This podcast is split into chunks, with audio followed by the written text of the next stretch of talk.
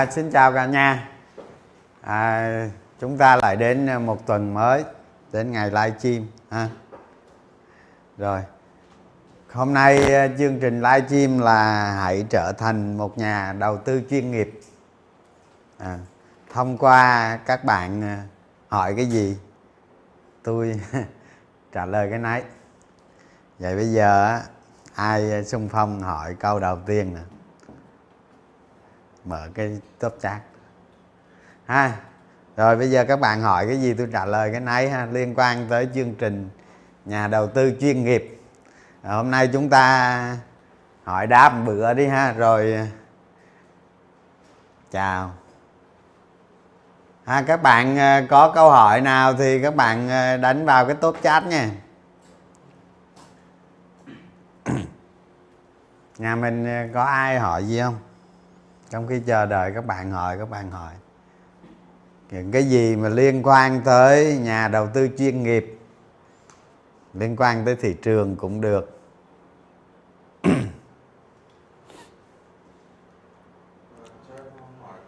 Okay, now let's read those new words. Ờ, anh định giá các cái cổ phiếu của các cái nhóm ngành khác nhau ấy theo em em đọc trong cái cuốn ờ, tầm soát cổ phiếu ấy mình đưa cái phương pháp định giá PE nhưng mà hiện nay em em thử áp dụng phương pháp PE với các cái nhóm cổ phiếu chẳng hạn như ngành bán lẻ chẳng hạn thì thì em thấy đó lại cái, cái cách ờ, nó định giá của nó không biết là anh có dùng một cái một cái phương pháp hay không hay là anh dùng các cái phương pháp khác nhau cái ờ, những cái công ty mà mà hiểu ý rồi những cái công ty mà bạn ấy hỏi là những cái công ty mà có cái ngành nghề mà nó, nó thị trường nó thường trả giá PE nó cao làm sao chúng ta định giá à.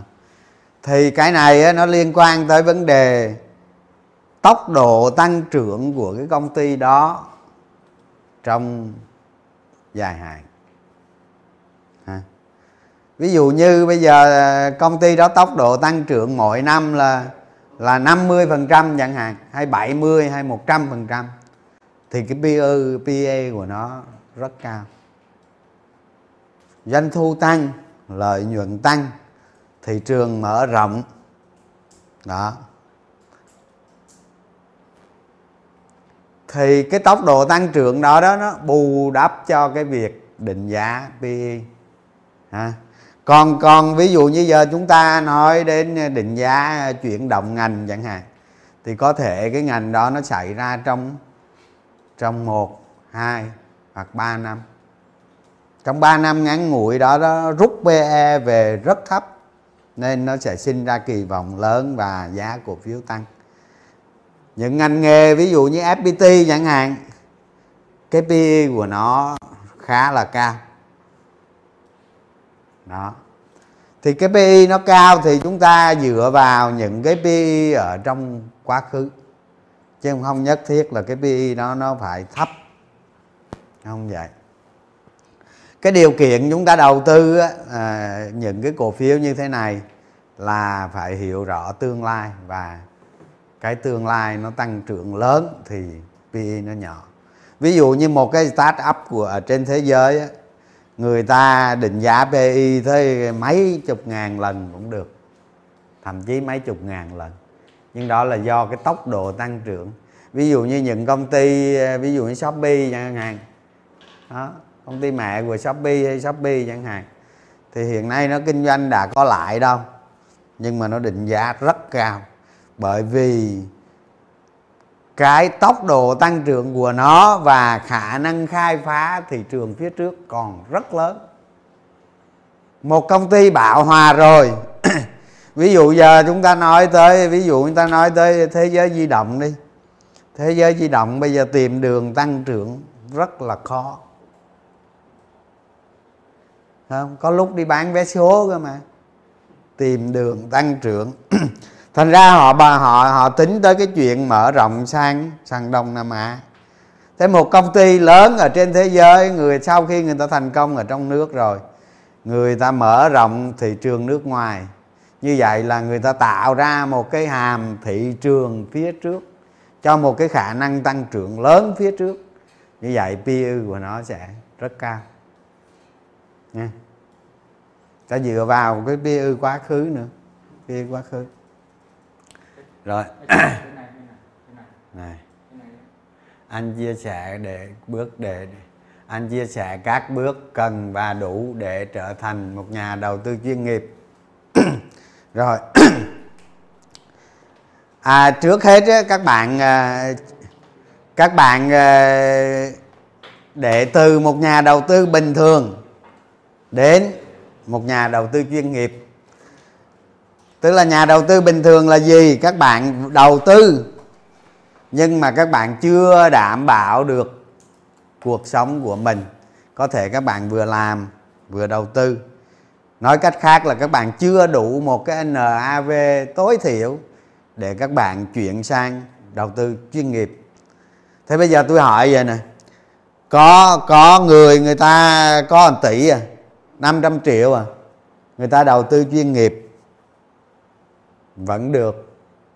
Điều đó vẫn được, nhưng người ta sẽ cố gắng sống khắc khổ trong cái thời gian người ta kiếm tiền. Ví dụ là như tôi chẳng hạn không tôi, từ ngày tôi bỏ vô ờ, 15 triệu tôi đầu tư cổ phiếu, cũng chính là lúc đầu tư chuyên nghiệp. Đầu tư chuyên nghiệp luôn lâu lâu tôi có đi làm một việc này, vài việc này, việc kia, mỗi năm làm một tháng vậy đó. Mà làm kiếm được vài trăm triệu, xài đủ trong một năm. Có lúc được ờ, hai trăm, ba trăm gì đó, xài đủ trong một năm đó, và tôi đầu tư chuyên nghiệp. Đó, mỗi năm làm một tháng được vài trăm triệu. Sau đó để nuôi sống mình cả năm và đầu tư chuyên nghiệp. Thì các bạn có 500 triệu hay 1 tỷ các bạn vẫn đầu tư chuyên nghiệp được. Nhưng mà khi các bạn không thành công thì cái tiền đó nó mất đi. Nó sẽ gây ra khó khăn cho các bạn, ha. Rồi, khi ờ, những bước cần và đủ để trở thành nhà đầu tư chuyên nghiệp là các bạn cần có một cái NAV tương đối.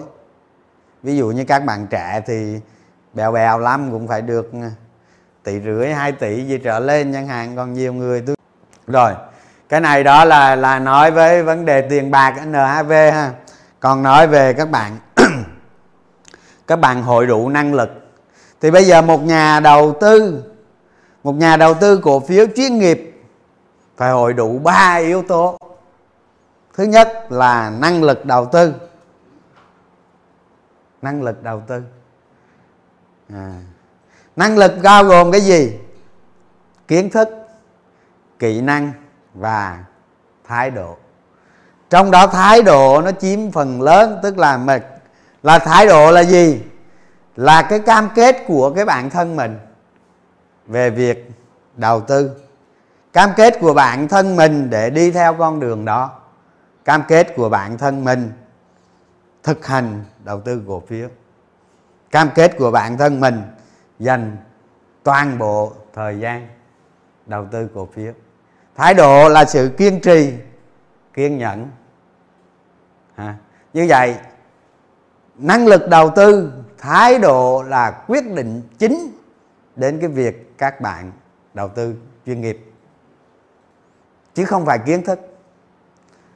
Kiến thức thì các bạn có thể mua một cuốn sách tầm soát cổ phiếu giá 400 ngàn về là xong là các bạn hoàn toàn lên chuyên nghiệp được. Tại vì những cái gì tôi viết ở trong sách á, là tôi làm được cái gì tôi viết ở trong đó cái đó hết. Tôi viết hết. Không có bỏ sót cái nào hết có điều mà viết lần đầu thì nó nó nó nó cũng còn nhiều cái lỗi. Nhưng mà có nhiều ở trong đó hết. Như vậy kiến thức ở trong đó.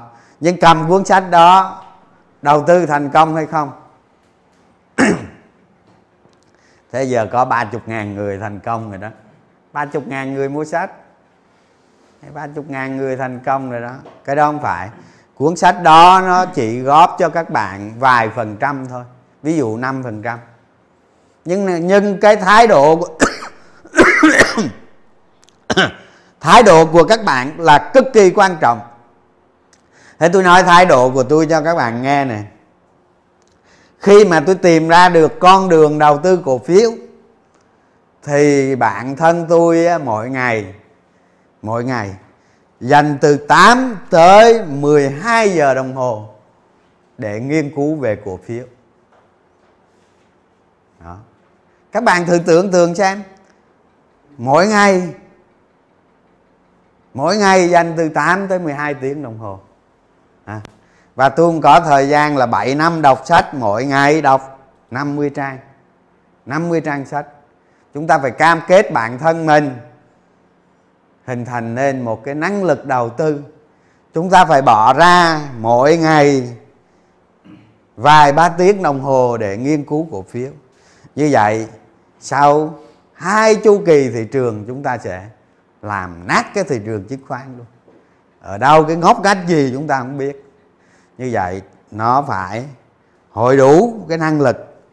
Mà năng lực á, nhà đầu tư Việt Nam chúng ta hay người dân Việt Nam chúng ta nói chung, cứ ngộ nhận đó là kiến thức. Kiến thức. Ai cũng nghĩ kiến thức hết. Không, bây giờ các bạn ra đường, các bạn nghe này các bạn lên mạng, các bạn nghe, các bạn lại trung tâm đào tạo, các bạn nghe này người ta luôn luôn nói tới cái kỹ năng làm giàu người ta chỉ cho các bạn cách làm giàu. À, nhưng mà giờ tôi hỏi cái thằng đó tôi nói giờ tao có trăm tỷ nè giờ làm gì giàu nè? Trả lời được không? À cái đó chính là một cái sai lầm lớn của chúng ta nghĩ kiến thức là quan trọng. Không phải. Kiến thức luôn luôn có. Liệu chúng ta có ứng dụng được hay không thôi? À và thái độ cái con người của chúng ta mới mới quan trọng. Chúng ta kiên trì kiên trì 5 năm kiên trì 7 năm để nghiên cứu cổ phiếu. Chúng ta không giỏi mới lạ. Đúng không? Như vậy điều kiện cần và đủ. Thì điều kiện thứ nhất là chúng ta phải xây dựng năng lực đầu tư. À, cái thái độ nó liên quan tới con người của mình. Thành ra trong cuốn sách tầm soát cổ phiếu tôi nói về tôi có nói mấy cái phần về vấn đề cải thiện cái bản thân của mình thích ứng với thị trường chứng khoán. Đó là cái gốc của vấn đề chứ không phải kiến thức. Ha. kiến thức kiến thức các bạn mua 10 cuốn sách khác nhau về cổ phiếu. Các bạn về các bạn đọc các bạn rút ra trong mỗi cuốn như vậy vài cái tinh túy. Không có tiếng hả? Có không? Vài cái tinh túy ra là các bạn có kiến thức rồi. Thành ra đừng có ngồi nhận vừa kiến thức à, kỹ năng và thái độ. À, đó là cái thứ nhất. Đó. Cái thứ hai là chúng ta phải có sở trường. À, sở trường. Sở trường đầu tư cổ phiếu. À, sở trường tầm soát cổ phiếu. Ở trên thị trường chứng khoán chúng ta giỏi về cái gì? Chúng ta giỏi về công ty tăng trưởng thật nhanh. Chúng ta giỏi về đánh theo dòng tiền. Chúng ta giỏi về đánh theo kỹ thuật. Chúng ta giỏi về đầu tư giá trị. Hay là chúng ta giỏi về khả năng tầm soát. Chúng ta phải có sở trường. Sở trường chúng ta phải nghiên cứu chuyên sâu về vấn đề các cái vấn đề đó. Như vậy là một cái việc làm mà chúng ta cứ ngày nào cũng lặp đi lặp lại lặp đi lặp lại. Mặc dù ngày hôm sau không có giống ngày hôm trước không giống. Cùng cổ phiếu đó nhưng mà ngày hôm sau nó khác ngày hôm trước rồi. Nhưng mà chúng ta cứ lặp đi lặp lại lặp đi lặp lại. Như vậy chúng ta có sở trường. À, sở trường đó là một phép màu. Một phép màu để cho chúng ta thành công. Giống như tôi vậy đó, tôi nói tới sở trường với các bạn á, tôi nói, tôi đầu tư rất nhiều, món nào tôi cũng chơi được hết, nhưng mà cái thòng thành công nhất của tôi đó là đi tìm ra cái cổ phiếu mà nó có giá tương lai quý về hiện tại rất là lớn cái giá tương lai đó đó quy về hiện tại mà chúng ta tính PE đó P trên E đó có khi nó về gần bằng không. Có nghĩa là những trường hợp đó chúng ta đầu tư chỉ vài năm có khi vài quý nó đem lại lợi nhuận 10, 20, 30 lần rất nhanh. Với cái phù hợp phù hợp với hoàn cảnh của chúng ta. Ví dụ như giờ chúng ta có ờ, vài tỷ vài chục tỷ hoặc vài trăm tỷ, thì nhận cái trường hợp này chúng ta đầu tư nó rất thuận lợi. Ví dụ như sở trường là gì? Tôi thành rất thành công ở những cái cổ phiếu chuyển động ngành. Đó là sở trường. Và sở trường là gì? Đó là những cái kỹ năng trading theo dòng tiền.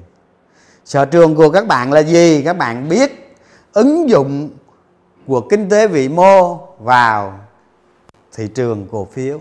Các bạn biết được những cái trọng yếu ở trên đất nước này, trên thế giới này nó ảnh hưởng đến thị trường. Các bạn biết cái đó. Các bạn biết cái đó, các bạn luôn luôn có một cái kế hoạch để ứng phó nó. Cái đó là sở trường. Các bạn phải xây dựng sở trường. Thì thông qua cái việc năng lực đầu tư, các bạn cam kết bản thân của mình thực hành về nó mỗi ngày bao nhiêu giờ đồng hồ thực hành tới hai chu kỳ thị trường thì nó khoảng 5 năm 4 5 năm gì đó. Như vậy vô tình các bạn lụm luôn sở trường ở đó. Và cuối cùng là đam mê. À, đam mê. Nhiều người á, ngộ nhận rằng á à, đam mê đầu tư cổ phiếu là giờ cứ đến ví dụ như nhà đầu tư nào đó đến gặp tôi nói trường ơi, giờ anh ờ, rất là đam mê cổ phiếu. Hỏi anh đầu tư thành công chưa? Chưa. Chưa thành công. Như vậy khi mình đầu tư cổ phiếu, mình bỏ 1 tỷ vào mình đầu tư, sao còn có trăm triệu à? Có đam mê không? Có đam mê không? Lúc đó nó làm cho mình trở nên một cái người nó khác luôn, chứ đừng nói đam mê. Không nhưng mà khi chúng ta, khi chúng ta đầu tư cổ phiếu, chúng ta bỏ 1 tỷ vào. Chúng ta lại được 1 tỷ rưỡi, rồi 2 tỷ, rồi 3 tỷ, rồi 5 tỷ. Như vậy nó sẽ tạo ra đam mê. Nó sẽ tạo ra đam mê. Tức là các bạn thành công rồi mới tạo ra đam mê. Và cái đam mê đó đó, nó thôi thúc con người của các bạn. Nó thôi thúc, nó thôi thúc con người của các bạn luôn luôn thực hành về nó, luôn luôn có thái độ về về cổ phiếu và thị trường cổ phiếu. Và từ đó nó làm cho các bạn, sở trường của các bạn giỏi hơn, năng lực của các bạn cao hơn và đam mê của các bạn cao hơn. Nó cứ chồng chồng chồng vậy đó. Tức là thành công, tạo ra đam mê, rồi đam mê nó thành công tạo ra đam mê, rồi cái đam đam mê đó nó nó lớn hơn nữa. Rồi nó tạo ra thành công, rồi nó lại tạo ra đam mê. Chứ các bạn đầu tư mà bỏ vô tỷ nó lộ về không, tôi dám cháy tài khoản đó, tôi dám can đoan với các bạn. Không có đam mê đâu, chúng ta nạn liền.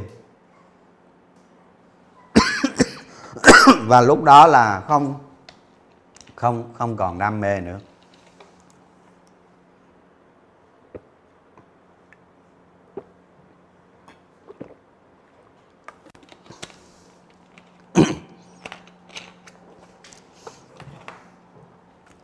Rồi, tôi nói tiếp tới cái việc nhà đầu tư chuyên nghiệp. Rồi, sau khi các bạn rèn luyện cái đó xong rồi, điều kiện đủ là các bạn phải thực hành liên tục, thực hành liên tục trên thị trường cổ phiếu, qua hai chu kỳ thị trường. Như vậy đó, các bạn, nãy giờ tôi diện dạy với các bạn là câu hỏi đó là chính xác nhất rồi đó điều kiện cần và đủ để trở thành một nhà đầu tư chuyên nghiệp.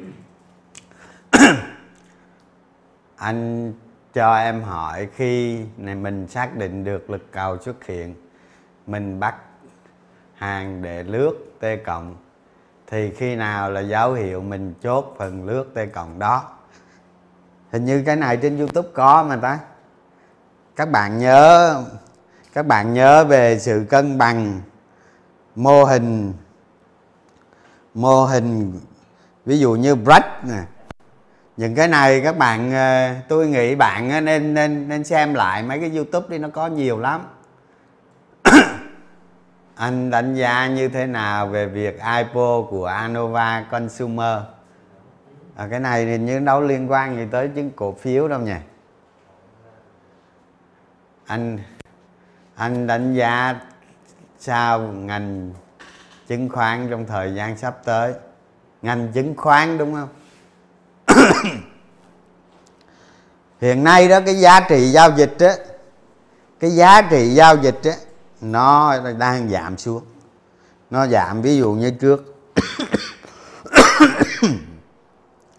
Ví dụ như trước 30.000 tỷ, bây giờ nó xuống còn 20.000 thì ngành chứng khoán không có kỳ vọng cái đó cái thứ nhất. Cái thứ hai ít bữa nữa mấy công ty chứng khoán người ta phát hành ra cổ phiếu, người ta bán giấy ra nữa. Nên cái lượng lưu hành nó lớn lắm. Nó hút tiền về. Tức là nhà đầu tư đang dự cổ phiếu chứng khoán, phải nộp tiền và mua cổ phiếu chứng khoán. Trong khi đó, cái giá trị giao dịch nó đang giảm. Nó đang thấp. Nên cái sự kỳ vọng nó khá là thấp. Nên tôi nghĩ thì cổ phiếu chứng khoán. Nó tăng tôi không biết à nhưng mà nó khó. Nó khó tăng được. Đó các bạn nghĩ sao? Nghĩ cho tôi nghĩ vậy đó. Về sóng dầu khí. Bây giờ thị trường à, đang có cái sóng dầu khí uh, vô định hình. Tức là sóng dầu khí này tôi không biết. Tôi không biết nó sẽ đi đâu về đâu. Nhưng mà Ờ, do nga đưa quân sang ờ, ukraine chẳng hạn, và nga đang chuẩn bị chịu chịu những cái đòn trừng phạt rất lớn. Hồi sáng tôi livestream tôi nói với các bạn rồi. Nó có hai trường hợp. Ví dụ như giờ nga đưa quân vào chấn thủ hai cái nước cộng hòa này rồi, nghĩ sẽ bị trừng phạt nhưng mà ở mức độ nào đó, không có diễn biến gì mới thì cũng không sao hết. Gia chân nhóm dầu khí rồi gì cũng lên được ít hôm thôi. Đó. nhưng trong trường hợp mà trong trường hợp ví dụ như nga tấn công toàn diện ukraine, lúc đó mệt thị trường chứng khoán sẽ xấu. Giá dầu sẽ tăng, nhóm dầu khí cũng sẽ tăng nhiều. Nhưng những cái đó là ngắn hạn thôi. Ngắn hạn thôi. Chưa biết chuyện gì nó xảy ra. Thành ra nhiều người đón gió đón gió cái nhóm ngành dầu khí đầu tư cũng được. Lúc này lúc này các bạn nên hiểu, tức là chúng ta đầu tư theo theo giá dầu, theo tin tức, theo đầu cơ, theo dòng tiền. Và điều đặc biệt nhất là chúng ta nên sử dụng quy tắc đầu cơ. Vậy thôi. Không có lợi nhuận gì ở PVS hay PVD ở đây giá giàu tăng vậy với lợi nhuận hai con đó cũng không có gì lớn lắm đâu. Đầu cơ thôi ha đó đầu cơ. Rõ ràng.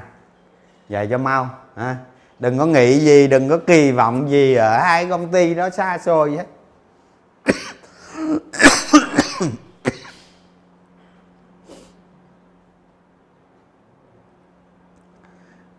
Cách cảm thụ vùng đi ngang, nó đang tích lũy hay là phân phối?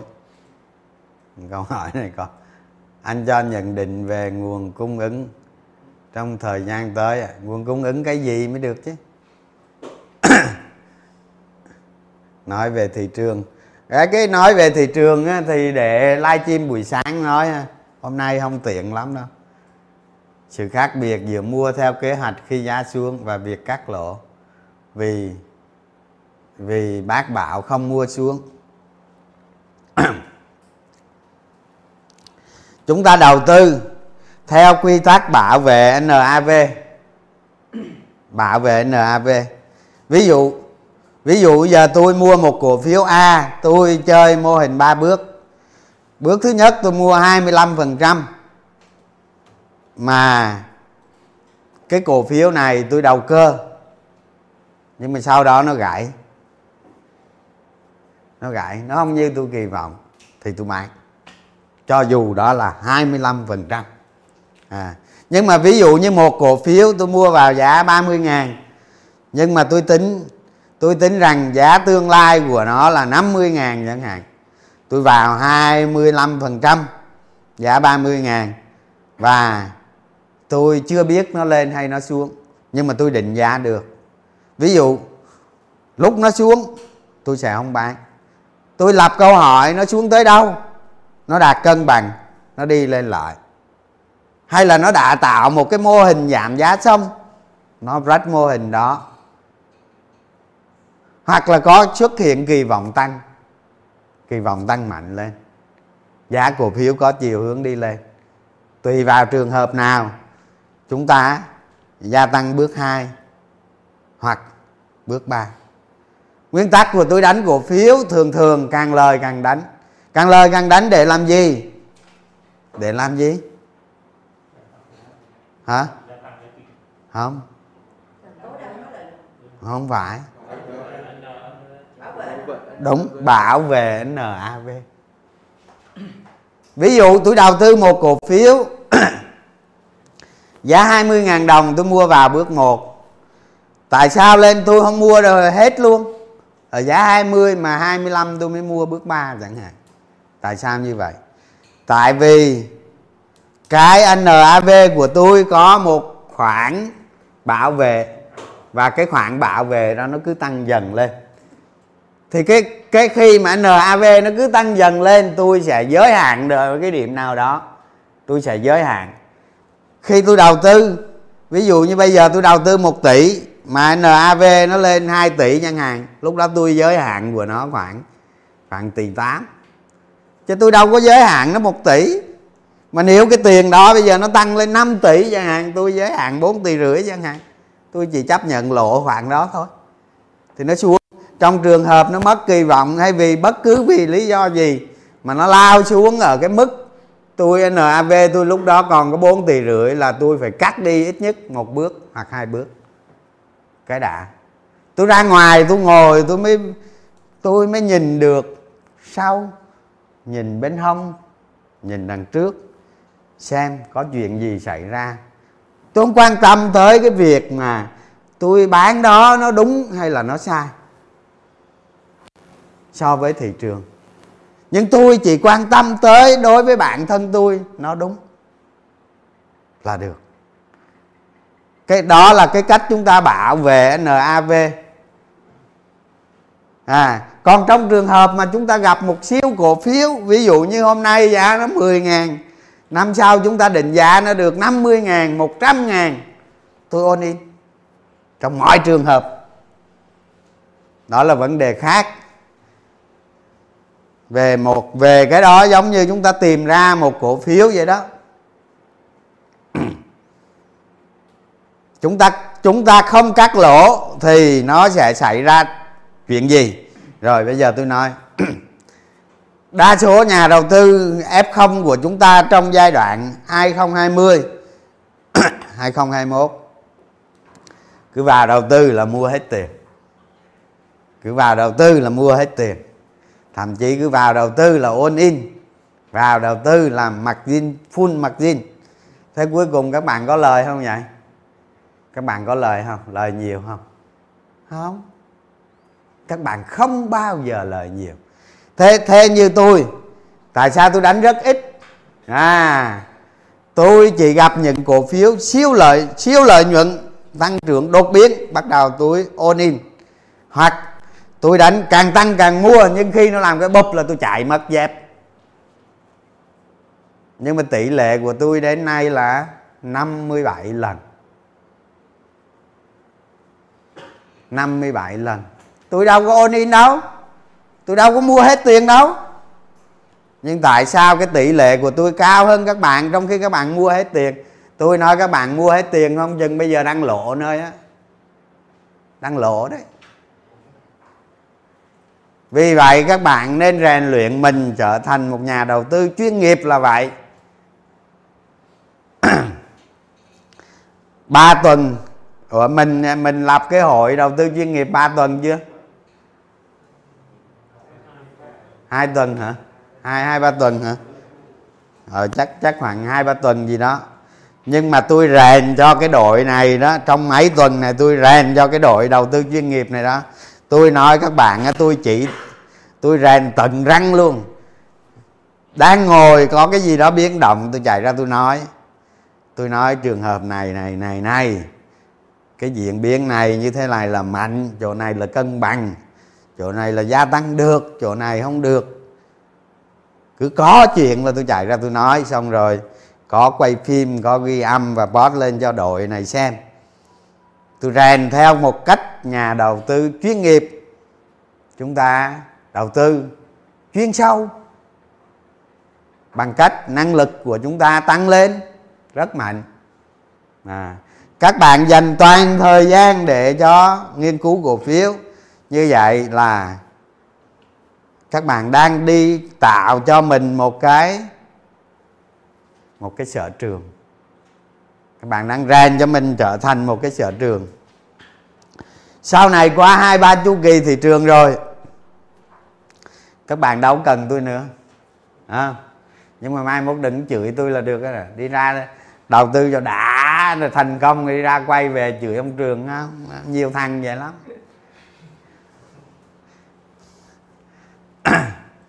Câu hỏi em rồi. Tới câu nào rồi? Câu này. Làm thế nào để nhận định được lực cầu cân bằng? Tôi nói các bạn á ở trong mô hình kỹ thuật á, nó cũng có nói tới mấy chuyện này có thể lợi dụng nó được. Nha tôi nói các bạn ví dụ như chúng ta thấy những cái cổ phiếu lớn, tại sao nó tăng lên xíu là nó đi ngang, hoặc là nó chỉnh tí. Nó chỉnh cho tới lúc nào mà cân bằng được rồi nó mới lên. Như vậy là gì? Một cái cổ phiếu nó đang nằm ở cái mức này. Bây giờ lên mức này rồi, thì có một cái lượng nhất định, họ có nhu cầu họ chốt lời. Ha, họ có nhu cầu họ chốt lời thì họ chốt lời cho đến cái khối lượng nào đó mà cái sự chốt lời đó nó yếu đi, thì nó đạt sự cân bằng. Và chúng ta nhìn vào cái lực cầu của cái cổ phiếu ở cái mức trên này nè. Cái lực cầu này nó vẫn duy trì tốt, thậm chí nó tăng lên. Cái này là tôi nói về vấn đề sự cân bằng thôi nghe. Tôi chưa có nói gì sự kỳ vọng liên quan tới tầm soát cái gì hết. Tôi chỉ nói cái sự cân bằng thật thông thường thôi. Chúng ta cảm nhận được cái lực cầu ở đây nó, thậm chí nó tăng lên. Và khi nó hấp thụ hết cái lực bán rồi, thì nó ở cái tầng giá này nó đi xuống chắc. Lúc đó nó đạt sự cân bằng và nó đi lên. Một cổ phiếu tăng giá mạnh, một cổ phiếu tăng giá mạnh, chúng ta phải hiểu rằng nó tăng theo cái đường tăng tích lũy tăng, tích lũy tăng. Cái tích lũy đó là cái gì? Là nó hấp thụ một cái lượng cổ phiếu người ta chốt lời. Hấp thụ xong, nó sẽ đạt được sự cân bằng. Rồi. Ở một cái chiều cổ phiếu nó đi xuống, ha, chiều một cổ phiếu nó đi xuống. Nó đi xuống tới đâu, nó đạt sự cân bằng các bạn xem lại cái video sự cân bằng. Không? Nói mất thì giờ quá. Làm thế nào để nhận định kinh nghiệm của anh đối với một cổ phiếu cô đặc? Bởi sự xuất hiện của cổ đông lớn thì đường đi của giá có gì đặc biệt không? Một cổ phiếu cô đặc, khi mà xuất hiện lực cầu của cổ đông lớn thì giá cổ phiếu đó tăng rất mạnh tăng rất mạnh. Tại sao như vậy? Chúng ta đọc ở trong sách trong sách tầm soát cổ phiếu đó, nó có cái phần, nó có cái phần đó đó. Chúng ta tầm soát cái yếu tố cổ đông lớn liên quan đến giá cổ phiếu. Trong cái thời kỳ công ty đó kinh doanh bùng nổ hay là bất kể vì lý do nào đó, mà cổ đông lớn, người ta liên tục mua vào, gặp một cái cổ phiếu cô đạt nữa thì nó tăng rất mạnh. Chứ có gì đâu. Anh cho em hỏi làm sao thoát được kiểu trading mua mua cao, bán thấp? Câu hỏi hơi bị hay đó. À tôi hay bị lắm. Tôi hay bị mua cao bán thấp chứ không phải gì các bạn bị cả thế bây giờ tôi nói nè. Câu hỏi của bạn nó có nó có ở chỗ này nè.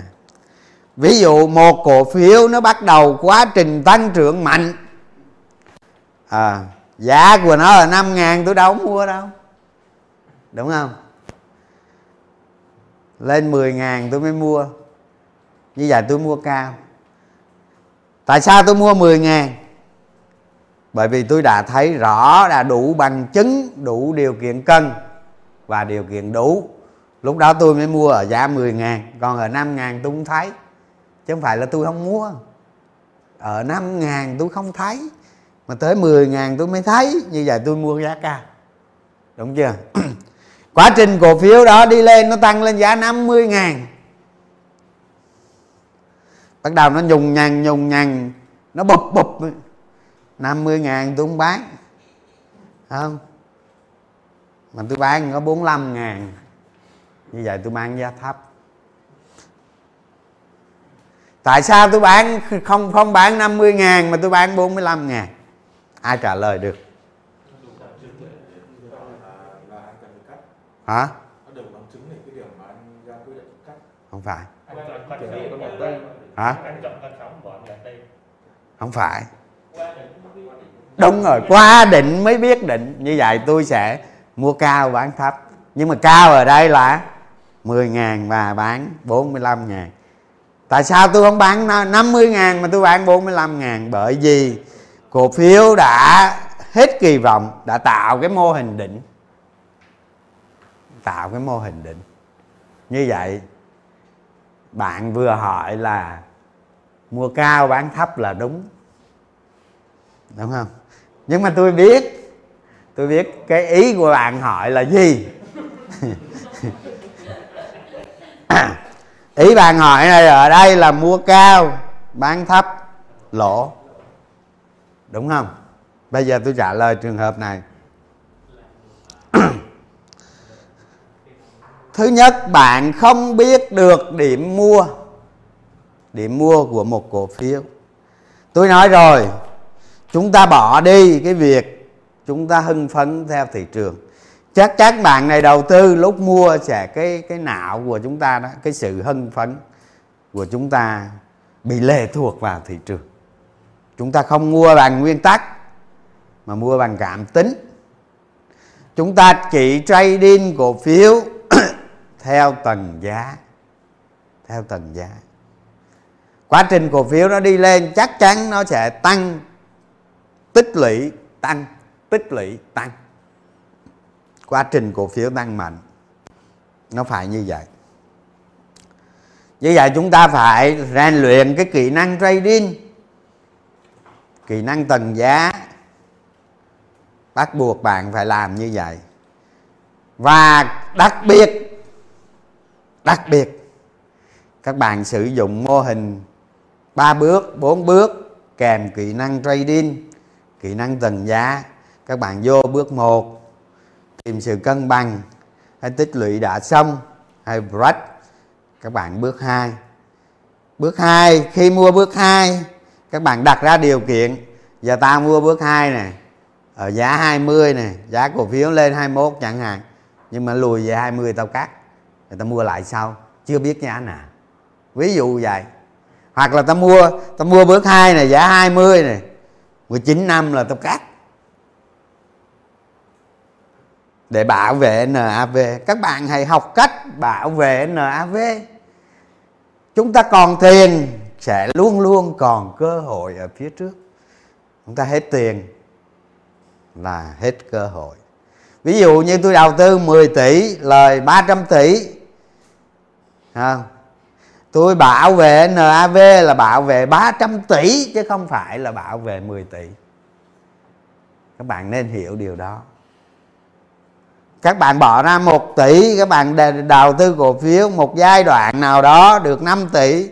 Các bạn bảo vệ NAV là bảo vệ 5 tỷ chứ không phải 1 tỷ. Đó trường hợp bạn mua cao à, bạn mua cao bán thấp sinh ra lỗ là cái con người đầu tư của bạn nó còn cảm tính nhiều lắm. Đối với tôi đầu tư, tôi không quan trọng cái việc tôi mua bạn đó đó, giá nó tốt hay không tốt. Tôi quan tâm tới cái việc mua đúng và bán đúng. Tất nhiên cái đó là nó đúng đối với tôi, còn với thị trường chưa chắc nó đúng. Thành ra tôi đầu tư cũng thường xuyên. À, cũng thường xuyên. Mua cao bán thấp và lỗ. Đó. và lỗ nha. Rồi câu nào nữa? Để xác định dung sai của ngành thì có thể tìm kiếm thông tin đó qua kênh nào? Qua hiệp hội ngành. À, qua chuyên ngành của ví dụ như, ví dụ như trong bộ nông nghiệp phát triển nông thôn nó có ngành lúa nước, ngành chăn nuôi heo, ngành nuôi vịt đó các bạn qua những cái thông tin của ngành, qua cơ quan thống kê, qua những công ty nghiên cứu thị trường, qua những báo cáo chuyên ngành. Ngành nào cũng có hết các bạn. Các bạn không chịu tìm hiểu. Và đặc biệt các bạn cũng tìm hiểu luôn ở những cái thứ đó ở khu vực ở thế giới, luôn luôn tìm được, hãy hỏi chị google. Ha cái đó dễ mà. Rất nhiều cơ, rất nhiều cái tổ chức, nhiều có cái công ty mà người ta người ta trong cái trong cái báo cáo thường niên người ta cũng viết nữa chứ đừng nói. Người ta viết, ví dụ như giờ nói Hòa Phát đi, sản lượng thép, nhu cầu trong nước thì tầm 30 35 triệu tấn gì đó không? các nhà máy thép trong nước cộng lại bao nhiêu? Hòa Phát cần mở thêm bao nhiêu nhà máy nữa để đạt công suất đó? Cái đó người ta gọi là bạo hòa. Sau khi cái công suất sản xuất ra nó bằng với thị trường trong nước rồi thì sản xuất để xuất khẩu. À, giá xuất khẩu nó phập phù hay là nó nó tốt? Đó. Chúng ta theo chuyên ngành trong hiệp hội thép, hoặc là bộ công thương, nó có cái chuyên ngành thép. Vân vân, chúng ta luôn luôn tìm được. Nha, các bạn vô diện đàn, vô room rồi các bạn hỏi. Chuyện đó thì nó quá dễ. Làm sao để mình biết dòng tiền lớn rút khỏi nhóm ngành? Thường, một cái ngành của, một cái ngành cổ phiếu ở trên thị trường sau một cái quá trình tăng giá, những cái cổ phiếu đó hoặc cái ngành đó, nó tạo mô hình đỉnh, nó tạo mô hình đỉnh và nó đi xuống. Lúc đó, chắc chắn dòng tiền đã bị rút ra. Hoặc là mất kỳ vọng, nhà đầu tư không đầu tư nữa, nhiều nhà đầu tư lớn ta rút ra. Chắc chắn một trăm phần trăm nó tạo mô hình định thành ra khi đầu tư chúng ta thấy dòng tiền suy yếu, giá cổ phiếu tạo mô hình đỉnh, chúng ta phải giảm khối lượng nắm giữ. Từ từ tính tính sau. Cái đó nó vẫn thuộc chúng ta, bảo vệ NAV đó. tôi nói vậy mà sau này mà đầu tư không thành công nữa thôi nhé cạo đầu đi tu đi. Dấu hiệu cổ phiếu tạ tạo đáy tại sao cổ phiếu đi lên, khối lượng thấp lại tăng được xa mà không phải khối lượng cao? À. dấu hiệu cổ phiếu đã tạo đáy. Tại sao cổ phiếu đi lên, khối lượng thấp lại tăng được xa mà không phải khối lượng cao? Cái cái giá cổ phiếu nó đi nhanh hay đi chậm nó phụ thuộc vào lưu hành rất là lớn một cổ phiếu lưu hành lớn nó sẽ đi rất chậm chạp. Một cổ phiếu lưu hành thấp mà cái giá trị kỳ vọng của nó tăng mạnh thì giá cổ phiếu nó tăng rất nhanh. Đó. Còn nhiều cổ phiếu giá nó đã giảm rất sâu nó ở xa ở, ở dưới rất xa giá trị thì khi tăng khối lượng giao dịch của nó vẫn thấp không cao. Bởi vì nhiều nhà đầu tư nhiều cổ đông người ta chưa đạt được sự kỳ vọng người ta không bán. Nó có nhiều trường hợp lắm. Các bạn lấy từng trường hợp ra các bạn nghiên cứu. Đặc biệt tôi nói với các bạn đó đầu tư cổ phiếu là các bạn hãy nghiên cứu nó trong quá khứ. Trong quá khứ. Trong cuốn sách tập soát đó nó có mấy chục cái cổ phiếu đó. Các bạn soi xét kỹ à, những cái cổ phiếu ở trong sách đó, quá khứ nó diễn biến như thế nào? Cái mẫu hình đó là mẫu hình gì? Tất cả các cổ phiếu trên thị trường nó đều theo một cái mẫu hình kinh doanh nào đó, một cái mô hình thành công nào đó, một cái mô hình tăng giá nào đó. Chắc chắn. Nên chúng ta nên lấy quá khứ của cổ phiếu đó, thị trường đó để cho chúng ta hình thành từ từ cái năng lực đầu tư của mình. Quá khứ của cổ phiếu luôn luôn lặp lại. Ví dụ ví dụ chúng ta thấy quá trình đầu tư từ xưa đến nay có bốn chu kỳ thép. À, bốn chu kỳ thép. Thì hầu hết những cái chu kỳ thép đó nó đều lặp lại. Nó lặp lại y chang. Như vậy bốn cái chu kỳ thép đó tôi đều có mặt tại sao các bạn không có mặt? Và chu kỳ thép thứ năm tôi sẽ có mặt. Chắc chắn tôi sẽ có mặt. Như vậy có phải chúng ta quá khứ không? Quá khứ. Ví dụ bây giờ nói có nhóm ngành dầu khí đang tăng chơi chơi vậy nè. Không? Thật ra dầu khí trời, tôi không biết nó tăng hay không. Tôi không có chơi dầu khí không? Nhưng mà, ví dụ giá dầu lên trăm hai, trăm ba, trăm rưỡi đi các bạn nhìn lại những năm trước đây, nó cũng có một chu kỳ của ngành dầu khí à. như vậy nó có lặp lại không có lặp lại à. nhưng mà đặc biệt ngành dầu khí việt nam bây giờ không có dầu, toàn nước không muốn lấy dầu lên phải bơm nước xuống và lấy cả nước, cả dầu lên sau đó mới đầu tư cái dạng lọc ra, tách nước ra, tách dầu ra, lấy rồi mới bơm cái dầu đó qua giếng và chi phí rất cao. Không, các bạn đừng có kỳ vọng vào lợi nhuận của ngành dầu khí. Việt Nam chúng ta sắp hết dầu rồi. Hãy đầu cơ thôi. Sư phụ cho em hỏi tại sao đường đi giá của cổ phiếu trong quá khứ lại có mật thiết với đường đi của giá tương lai? Trong khi đó kỳ vọng lợi nhuận ở mọi thời điểm của thị trường là khác nhau. Cái cái cái cái giá cái, cái mô hình tăng các bạn đừng có nhầm lẫn mấy cái này ha. Các bạn đừng có nhầm lẫn cái đường đi của giá của nó. Mà cái mô hình tăng giá của cổ phiếu đó là điển hình. Hãy quan tâm tới điều đó. Còn đường đi của giá là chúng ta thực hành một cái kỹ năng trading kỹ năng đầu tư theo tầng giá. Kỹ năng để cho bước 1, bước 2, bước 3 chúng ta đừng có nhầm lẫn cái việc đó của một cái mô hình tăng giá. Một cái mô hình tăng giá giống tôi nói cuộc đời của các bạn phải đi tìm những cái mô hình tăng giá. Nha mô hình tăng giá. Hôm nay các bạn có triệu trăm triệu hai ba trăm triệu một hai tỷ điều đó không quan trọng. Quan trọng là số lần các bạn nhân đôi lên mà các bạn muốn nhân tài khoản lên thì các bạn phải tìm những cái mô hình tăng giá. Đó.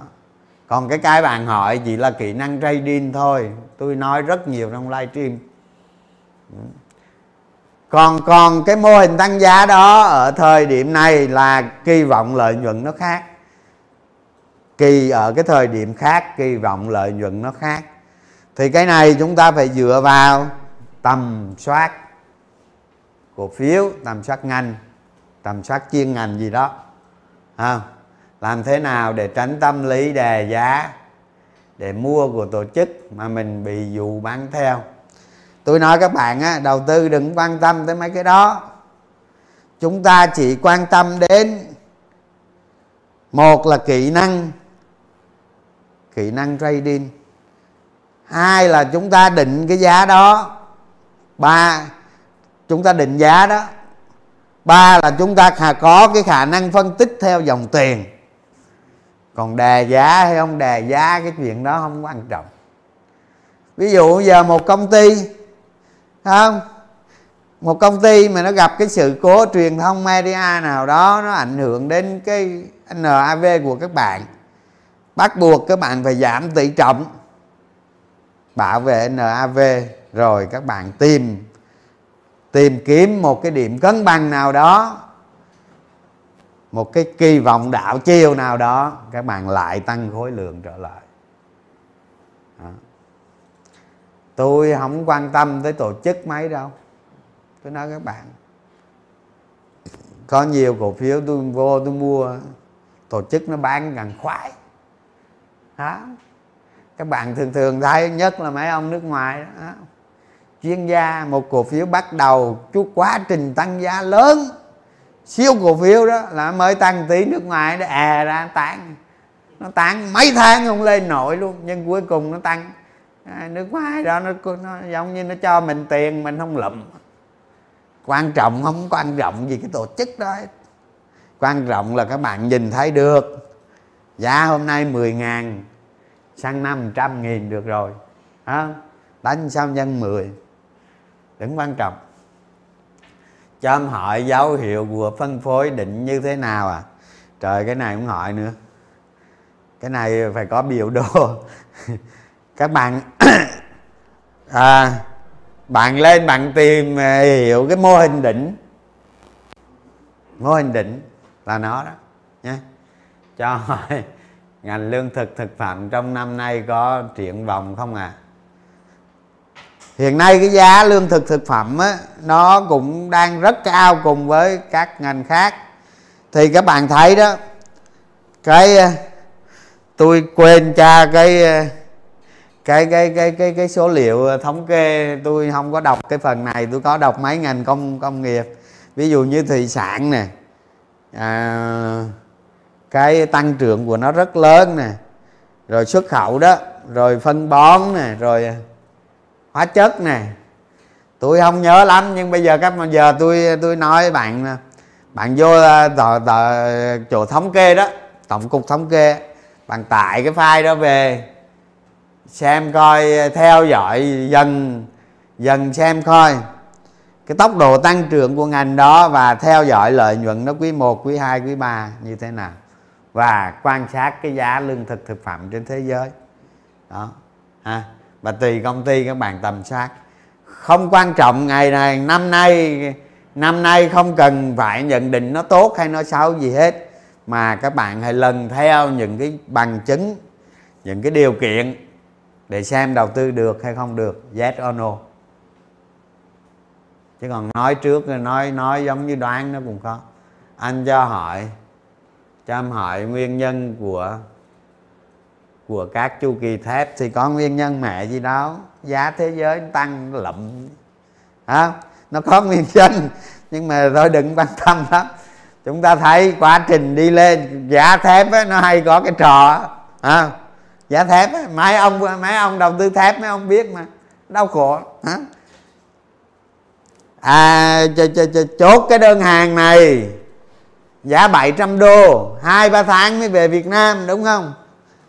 Rồi, ra vay ngân hàng, bỏ 5 phần trăm ra. Vay vay cái đơn này mua thép, đúng không? Đang trên đường về, hai tháng mới tới.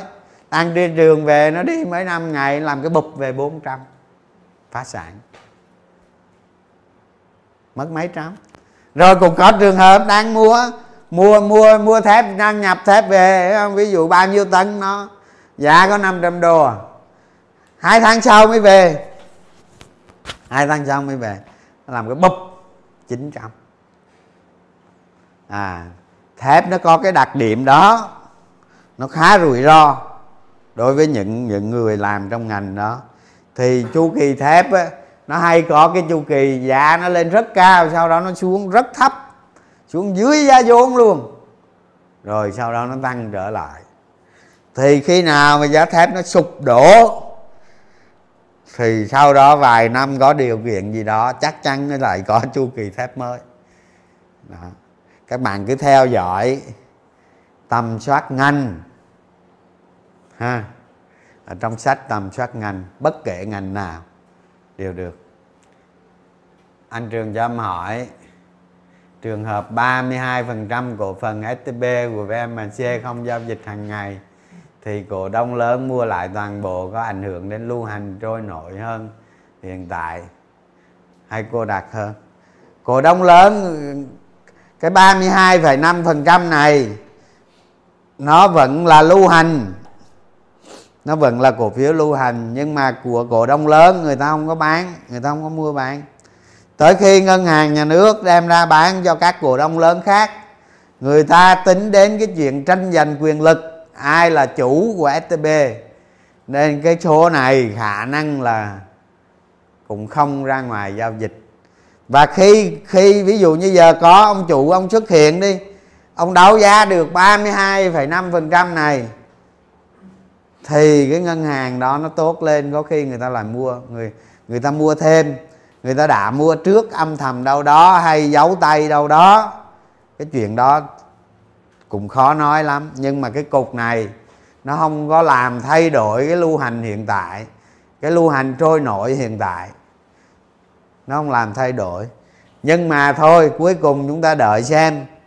Ít bữa, cuối năm nay hay là khi nào đó, hay là khi nào đó mà có thông tin đấu giá cái cục này, chúng ta sẽ biết được ai mua lúc đó sẽ nói nó rõ hơn. Rồi một câu cuối cùng nữa nha. Em chọn đi một câu cuối cùng nữa nghỉ á. Hết câu hai ờ,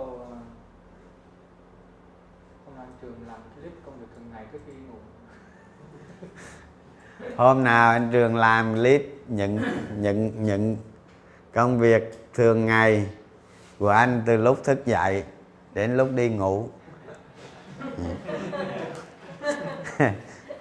tôi tôi nói à, tôi nói cái công việc đầu tư của tôi bây giờ các bạn, nó nhàn. Nó nhàn lắm. Nó nhàn. Bởi vì tôi có sở trường. Đam mê thì có thừa rồi, hả? Hai mươi mấy năm đủ đam mê chưa? Đó. Nhưng tôi có sở trường, các bạn. Cái sở trường đó không phải trời phú, mà rèn luyện mà có à, các bạn lưu ý rèn luyện mà có. Như vậy tôi à, tôi đầu tư cổ phiếu nhiều khi tôi cũng à, tin tức nó cũng chậm lắm không có nhanh đâu. Cái đó cái thứ nhất. Cái thứ hai là à, chúng ta tìm ra cổ phiếu nào đó cũng không có vội vàng cứ từ từ. Có khi à, ba bước này kia. Tức là tôi nghĩ á, về cái việc tôi đầu tư và xử lý thông tin hàng ngày, nó cực kỳ nhàn. Và đa số đa số cái việc đầu tư của tôi tôi sử dụng nguyên tắc nguyên tắc. Hôm nay nó không đạt, không được, bán bớt. Hôm nay nó ok, tôi mua. Vì sao tôi mua? Nó thỏa nguyên tắc, chúng ta mua. Nó không thỏa nguyên tắc, chúng ta bán. Tất nhiên tất nhiên cứ 6 là cứ 10 lần thì nó sai bố sẽ bốn lần. Tức là có khi chúng ta bán thì nó tăng. Thì cứ 10 lần chúng ta bán như vậy á thì nó tăng hết bốn lần. À, chúng ta làm theo nguyên tắc thôi. Và thật sự đầu tư rất là nhàn. Thành ra tôi khuyến khích cả nhà mình hãy rèn luyện trở thành một nhà đầu tư chuyên nghiệp đầu tư cổ phiếu là phải hiểu cái cổ phiếu mình đầu tư. Phải hiểu cái phương pháp đầu tư. Còn không á, thì rút tiền nghỉ hoặc đầu tư dài hạn. Hiểu chưa? Chúng ta chỉ có chúng ta chỉ có ba con đường để sống thôi. Một là bán cổ phiếu rút tiền về làm việc thường ngày không ta về ta tắm ao ta dù trong dù đục ừ, ao ngoài ao nhà vẫn hơn không? Đó vậy. Hai á, là chúng ta phải nỗ lực để trở thành một nhà đầu tư chuyên nghiệp. Chuyên nghiệp. Cho dù các bạn đầu cơ hay không đầu cơ nó cũng có nhà đầu tư chuyên nghiệp không? Trường hợp thứ ba đó là chúng ta không đủ năng lực để đầu tư chúng ta nên đầu tư dài hạn. Hết phim à chúng ta cứ đánh đấm đánh đấm mà không hiệu quả sớm muộn gì cũng không còn một đồng. Chắc chắn. Chúng ta chỉ có ba con đường lựa chọn nữa thôi. Đó. nếu mà chúng ta thấy không xong thì đi đầu tư dài hạn vậy thôi. Còn không là như tôi nói đó đó hãy trở thành một nhà đầu tư chuyên nghiệp. Đó. Rồi à, cuối cùng là bạn nào mua sách trên Lazada hay Shopee ha? Hay Shopee. Đó thì vô đó gõ cái từ tầm soát cổ phiếu và ra ha. Các bạn mua sách. À, mua sách à, à, các bạn không nên mua sách lậu ha. Nó in trắng đen cái biểu đồ rồi nó sẽ không có rõ. Và mua sách để ủng hộ học viện ha rồi một cuốn có 400 ngàn đó sách lậu có 120 rồi các bạn, rẻ quá. Cảm ơn cả nhà. Chào cả nhà.